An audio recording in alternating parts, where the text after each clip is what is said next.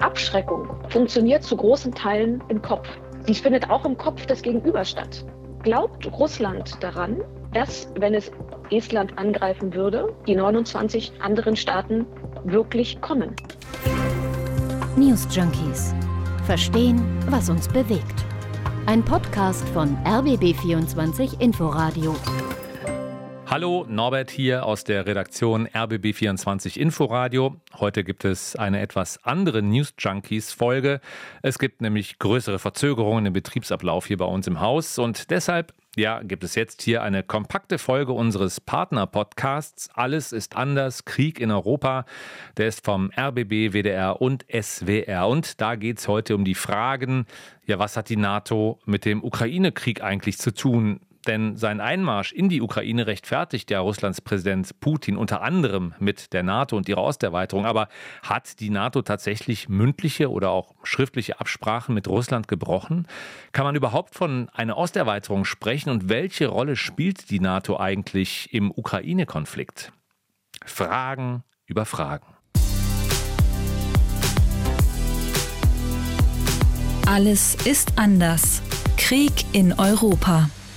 Hi, wir sind Florian Gregorzig vom WDR und Alina Braun vom SWR. Und wer diesen Podcast regelmäßig hört, der kennt unsere Namen schon und weiß auch, dass wir mit diesem Podcast nicht so an den aktuellen News, die eure Handys fluten, kratzen wollen, sondern wir wollen euch etwas Hintergrund bieten. Genau, und heute geht es um ein Thema, das wohl auch viele von euch interessiert.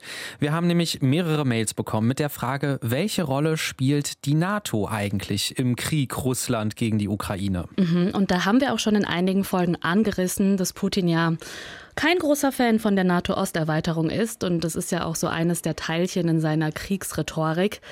Aber wie es überhaupt zur NATO kam, wie sie aufgebaut ist, welche Grundsätze sie vertritt und wie mächtig auch dieses Bündnis ist, darüber haben wir noch nicht gesprochen und das wollen wir uns jetzt mal genauer anschauen. Ganz kurz vorweg zum Hintergrund. Wir nehmen diese Folge gerade auf, während Finnland und Schweden den Beitritt zur NATO diskutieren. Und aus Russland kommen immer wieder Drohungen und auch Warnungen vor einer möglichen Konfrontation mit Ländern der NATO. Deswegen fangen wir auch direkt mit letzterem an. Опасность серьезная, она реальна, ее нельзя недооценивать. Das, was ihr hier gerade gehört habt, das war der russische Außenminister Sergei Lavrov, der da sagt, die Gefahr ist ernst, sie ist real, sie darf nicht unterschätzt werden. Und das sagte er vor kurzem in einem TV-Interview und er meint damit die Gefahr eines dritten Weltkrieges. Und im selben Atemzug ging es dann auch um die NATO. Er mhm. rechtfertigte nämlich mögliche Angriffe auf Waffenlieferungen von NATO-Staaten an die Ukraine so. Vielleicht kannst du das ja nochmal übersetzen, Alina. Ja. Natürlich sind diese Waffenlieferungen ein legitimes Angriffsziel für die russische Armee im Rahmen dieser Spezialoperation. Das ist doch klar. Wenn die NATO de facto Krieg mit Russland über einen Stellvertreter führt und diesen bewaffnet. Also der russische Außenminister Lavrov, der wirft der NATO da ziemlich deutlich vor, über die Ukraine Krieg mit Russland zu führen. Und dann auch noch zu sagen, die Gefahr eines dritten Weltkriegs sei real ja, das ist schon heftig. Da musste ich schon ein bisschen schlucken. Jo, also da wird auf jeden Fall so eine Drohkulisse aufgebaut und vor allen Dingen auch angesichts der allerneuesten Entwicklung in der NATO, nämlich, dass Finnland und Schweden wohl möglich der, Be der NATO beitreten werden könnten. Ja. Äh, da kommen wir auch gleich nochmal zu, um aber erstmal besser verstehen zu können, worum es geht, worüber wir hier sprechen, müssen wir uns erstmal die Geschichte der NATO genauer anschauen. Richtig los geht's im Jahr 1945. Nazi-Deutschland ist besiegt und schon im Vorhinein hatten die Alliierten die Nachkriegsordnung festgelegt. Die Sowjetunion bestand darauf, dass das ehemals deutsche Königsberg, ein Teil Finnlands, das gesamte Baltikum und Teile Ostpolens zu ihrem Staatsgebiet gehören. Also eine ganze Menge an Zugewinnen. Ja, auf jeden Fall. Also Zugewinne, was Boden, was ja, Fläche angeht, aber auch ideologisch gesehen. Da breiten sich kommunistische Kräfte in mehreren osteuropäischen Ländern aus, zum Beispiel in Polen oder der Tschechoslowakei. Und der Kommunismus, das war ja so das Feindbild überhaupt für viele westliche Staaten. 1946, da sprach schon der ehemalige Premierminister von Großbritannien, Winston Churchill, zum ersten Mal vom berühmten Eisernen Vorhang. From Stettin to Trieste in the Adriatic, an iron curtain has descended across the continent. Der Iron Curtain, also der eiserne Vorhang. Und hier wurde auch klar, die ehemaligen Alliierten sind keinesfalls mehr Freunde. Denn ich sag mal, wenn man von so einem eisernen Vorhang spricht, dann bedeutet das ja, man kann nicht dahinter schauen, man kann nicht mhm. durchgehen, man ist quasi getrennt und versteht bisweilen vielleicht auch nicht, was da auf der anderen Seite passiert. Und um da dann so eine Art Gegengewicht zu der damals ja wirklich riesigen Sowjetunion zu schaffen, da haben sich 1948 dann mehrere Länder im Westen Europas zusammengeschlossen.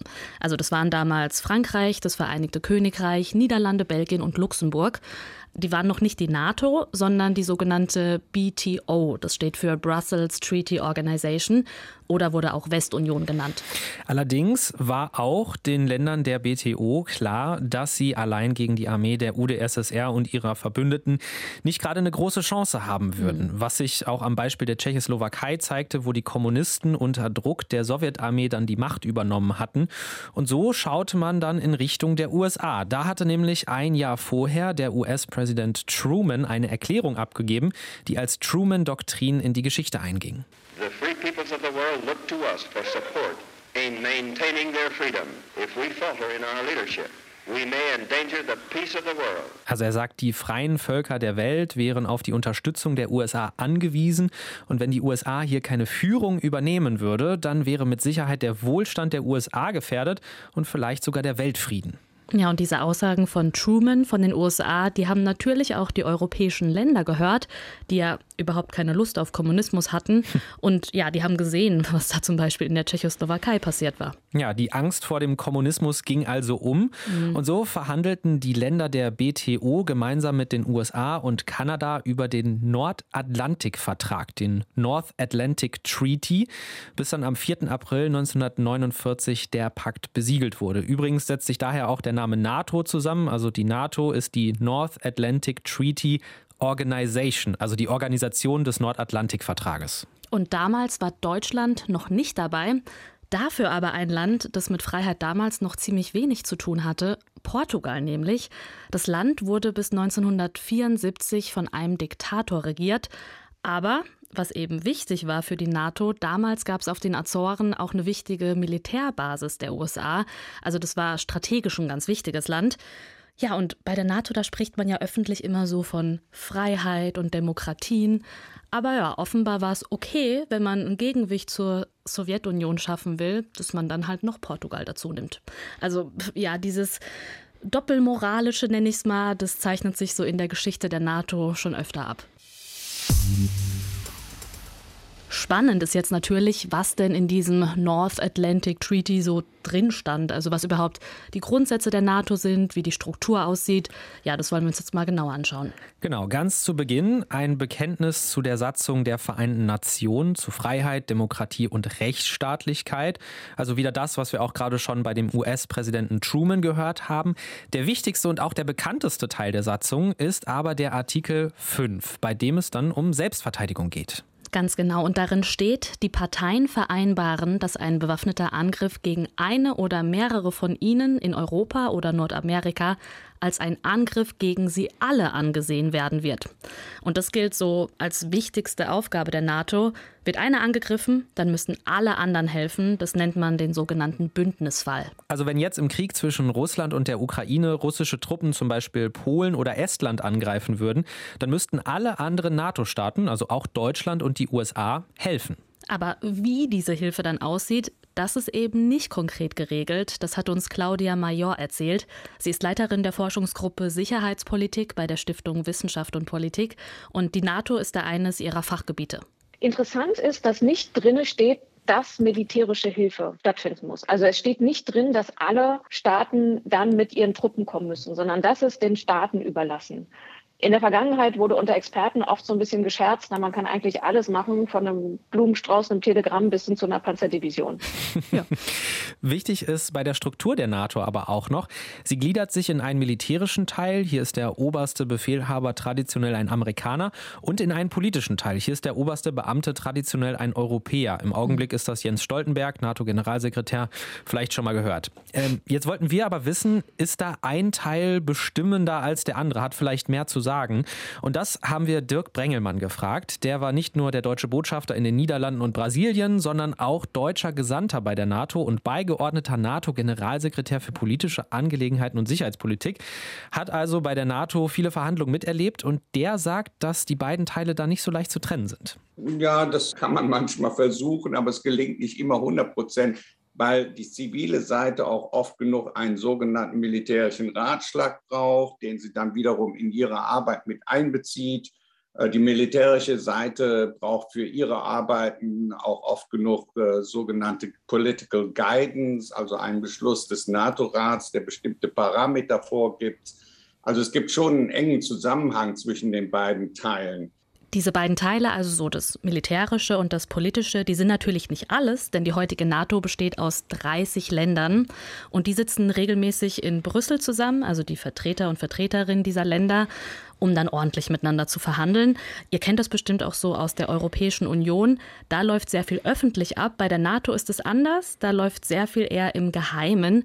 Denn, ist ja klar, Militär- und Sicherheitspolitik, das sollte man im besten Fall nicht so diskutieren, dass es die ganze Welt mitbekommt. Ja, was aber die ganze Welt oder zumindest der politische Gegner vielleicht mitbekommen sollte, das ist, dass politisch Einigkeit herrscht, sagt Claudia Major sozusagen das Bekenntnis, füreinander einzustehen auf politischer Ebene, ist letztlich die Voraussetzung dafür, dass man militärisch glaubhaft Verteidigung und Abschreckung nach außen signalisieren kann. Abschreckung funktioniert zu großen Teilen im Kopf. Sie findet auch im Kopf des Gegenübers statt. Glaubt Russland daran, dass, wenn es Estland angreifen würde, die 29 anderen Staaten wirklich kommen? Wir können also mitnehmen, die NATO ist auch eine politische Organisation, nicht nur eine militärische, mhm. bei der eben viel verhandelt werden muss. Jetzt ist aber die Frage, wie kam Deutschland damit an den Verhandlungstisch? Darum geht es jetzt als nächstes.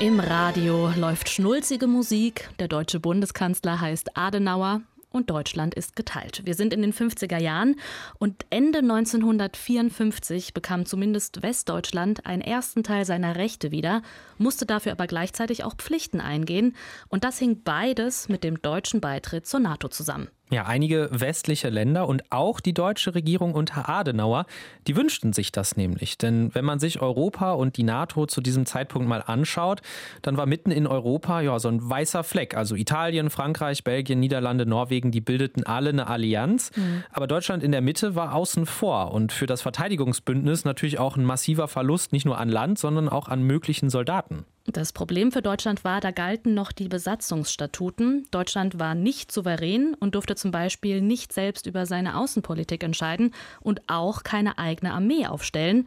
Und so eine hätte man aber gebraucht, wenn man eben Teil der NATO sein will. Deswegen musste erst mal eine gegründet werden. Ja, die Idee der Wiederbewaffnung kam aber in Deutschland nicht bei allen gut an, denn einige auch im Parlament vertraten die Auffassung, dass man zum Beispiel mit der UdSSR mehr verhandeln müsse, statt jetzt den Blick nach Westen zu richten und aufzurüsten. Adenauer konterte darauf. Aber ich bitte Sie, denken Sie daran, worum es geht. Wir stehen vor der Wahl zwischen Sklaverei und Freiheit. Wir wählen die Freiheit. Ja, dieser Ruf nach Freiheit, diese Worte haben wir jetzt schon ein paar Mal gehört und die zeigen ganz deutlich, dass Adenauer mit den Präsidenten der USA und Großbritanniens auf einer Linie lag. Am Ende konnte sich Adenauer und seine Regierung dann durchsetzen und dann ging alles echt schnell. Also im Mai 1955 Beitritt bei der NATO. Im Juni gab es dann das erste bundesdeutsche Verteidigungsministerium und im Herbst die Bundeswehr. Jetzt gibt es noch eine Sache, die wir erwähnen müssen, denn man kann sich vorstellen, zehn Jahre nach dem Zweiten Weltkrieg waren jetzt viele Angehörige der neuen Bundeswehr auch alte Wehrmachtssoldaten. Und ein mhm. Großteil der Offiziere war auch schon vorher bei der Wehrmacht, bei der Reichswehr oder der Waffen-SS-Offizier gewesen. Also ehemalige Nazis plötzlich Seite an Seite mit den ehemaligen Alliierten. Mhm. Darüber schaute Adenauer allerdings hinweg, weil so eine nazi-freie Besetzung von der Bundeswehr schlicht nicht möglich war. Denn der Krieg war ja erst zehn Jahre Jahre her und es waren einfach noch keine neuen Offiziere nachgekommen. Andererseits muss man aber sagen, Deutschland verpflichtete sich im Grundgesetz, sein Militär nur zur Verteidigung einzusetzen und niemals zum Angriff und wurde dann eben auch eng in die westliche Gemeinschaft eingebunden. Und als Antwort auf diesen Beitritt der Bundesrepublik zur NATO passierte dann ein Stück weiter im Osten etwas, das wirklich vollständig den Kalten Krieg einläutete, nämlich die Gründung einer, ja, gegen NATO kann man sagen, des sogenannten Warschauer Paktes. Thank you. Und so standen sich da mittlerweile also zwei Blöcke gegenüber, Kommunismus und Kapitalismus, Warschauer Pakt und NATO. Mhm. Schauen wir jetzt aber erstmal so ein bisschen, wie sich die so auch zueinander verhalten haben. Denn als Adenauer sich damals durchsetzte und Deutschland dann dem westlichen Block beitrat, gründete man, das hast du gerade schon gesagt, im Osten eine eigene Organisation zur Selbstverteidigung unter Teilnahme damals von Albanien, Bulgarien, der DDR, Polen, Rumänien, Ungarn und der Sowjetunion selbst. Und dieser Warschauer Pakt, der hatte schon so ein paar Unterschiede zur NATO. Vor allem lagen die in der Kommandostruktur. Denn die Truppen, die unterstanden alle fast vollständig dem gemeinsamen Oberkommando. Und das wiederum unterstand dem Generalstab der Sowjetunion. Man merkte also, wer da das Sagen hatte. Da wurde viel Kontrolle in Moskau ausgeübt. Und ja, das sollte sich auch in Konflikten später noch zeigen. Ja, als zum Beispiel Ungarn im Jahr 1956 mehr Autonomie wollte und die Tschechoslowakei im Jahr 1968 was Ähnliches versucht hat, da marschierten die Truppen des Warschauer Paktes kurzerhand in beiden Ländern ein und schlugen militärisch die Aufstände nieder. Also es ging auch besonders darum, die Macht Moskaus zu sichern nach innen hinein. Mhm. Und zwischen diesem Warschauer Pakt und der NATO, das war ganz wichtig, da ging dann so ein Wettrüsten los und das verschlang wirklich riesige Summen. Auf beiden Seiten wurden da auch Nuklearwaffen gebaut. Ja, glücklicherweise kam es nie zu einer wirklichen militärischen Konfrontation ja. zwischen den beiden Blöcken. Es gab zwar ein paar Stellvertreterkriege, wie zum Beispiel in Vietnam oder auch in Korea, was aber noch einen Tacken wichtiger ist, zwischendurch gab es mal immer wieder Momente, in denen ja, man so einem heißen Krieg ziemlich nahe gekommen ist. Genau, und das bekannteste ist da wohl die Kuba-Krise 1962. Kuba-Krise habt ihr bestimmt schon mal gehört. Die UdSSR, die hat damals im Geheimen im verbündeten Kuba Nuklearraketen stationiert, auch weil die NATO davor Raketen in der Türkei aufgestellt hat. Und davon haben die USA dann über ihre Geheimdienste mitbekommen, schnitten mit ihren Kriegsschiffen Kuba von der Außenwelt ab und verlangten einen Abzug dieser Raketen. Und dann war da so ein richtiger Showdown. Also die sowjetischen U-Boote, die standen den amerikanischen Kriegsschiffen mit ihren Nuklearwaffen da direkt gegenüber. Aber ja, es ist Gott sei Dank nichts passiert, weil man sich dann kurz vor knapp noch gegen den Einsatz entschieden hat. Ja, und gelöst wurde die Krise auch erst, als die Sowjets dann einlenken und erklärten, die Raketen aus Kuba abzuziehen und mhm. die USA im Gegenzug auch Raketen in der Türkei abbauten. Und infolgedessen kam es dann so ein bisschen zu einer Annäherung der beiden Blöcke und auch zur Einrichtung von direkten Verbindungen zwischen der USA und der Sowjetunion. Ähm, ich sag mal also, solche Phasen der Zuspitzung und der Entspannung, die haben sich immer wieder abgewechselt im Kalten Krieg. Mhm. Der Kalte Krieg selbst wurde dann aber tatsächlich nicht militärisch beendet, sondern durch den internen Zusammenbruch der Wirtschaft in der Sowjetunion. Und damit löste sich dann später auch der Warschauer Pakt auf. Ja, und in diesem Zeitraum, da passierte für die damalige Sowjetunion, vor allem aber für Deutschland, was ganz Wichtiges. 1989, die Berliner Mauer fiel. Deutschland war dann also auf dem Weg zur Wiedervereinigung. Dazu mussten aber erstmal die ehemaligen Alliierten ihre Okays geben.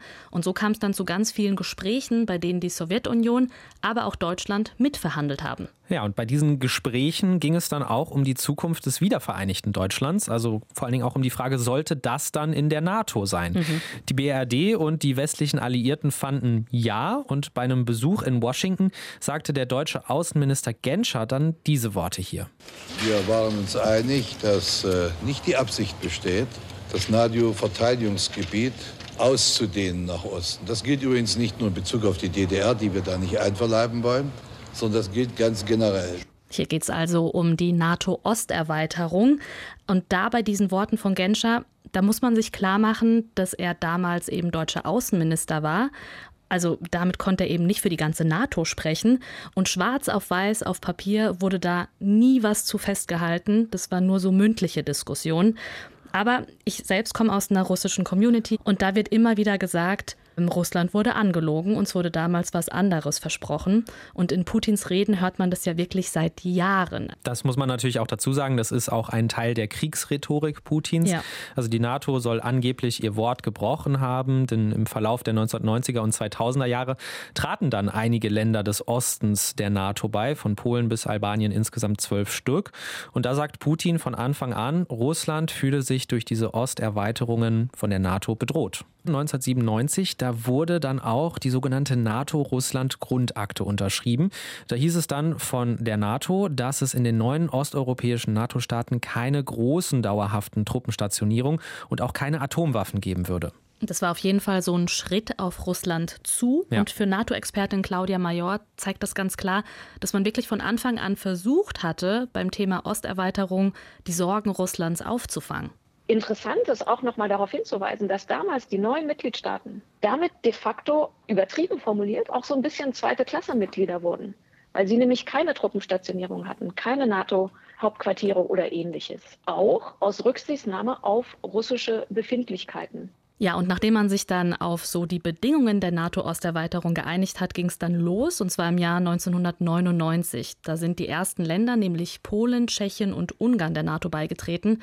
Und 2004, da ging es wirklich Schlag auf Schlag mit gleich sieben Ländern, nämlich Estland, Lettland, Litauen, die Slowakei, Slowenien, Rumänien und Bulgarien.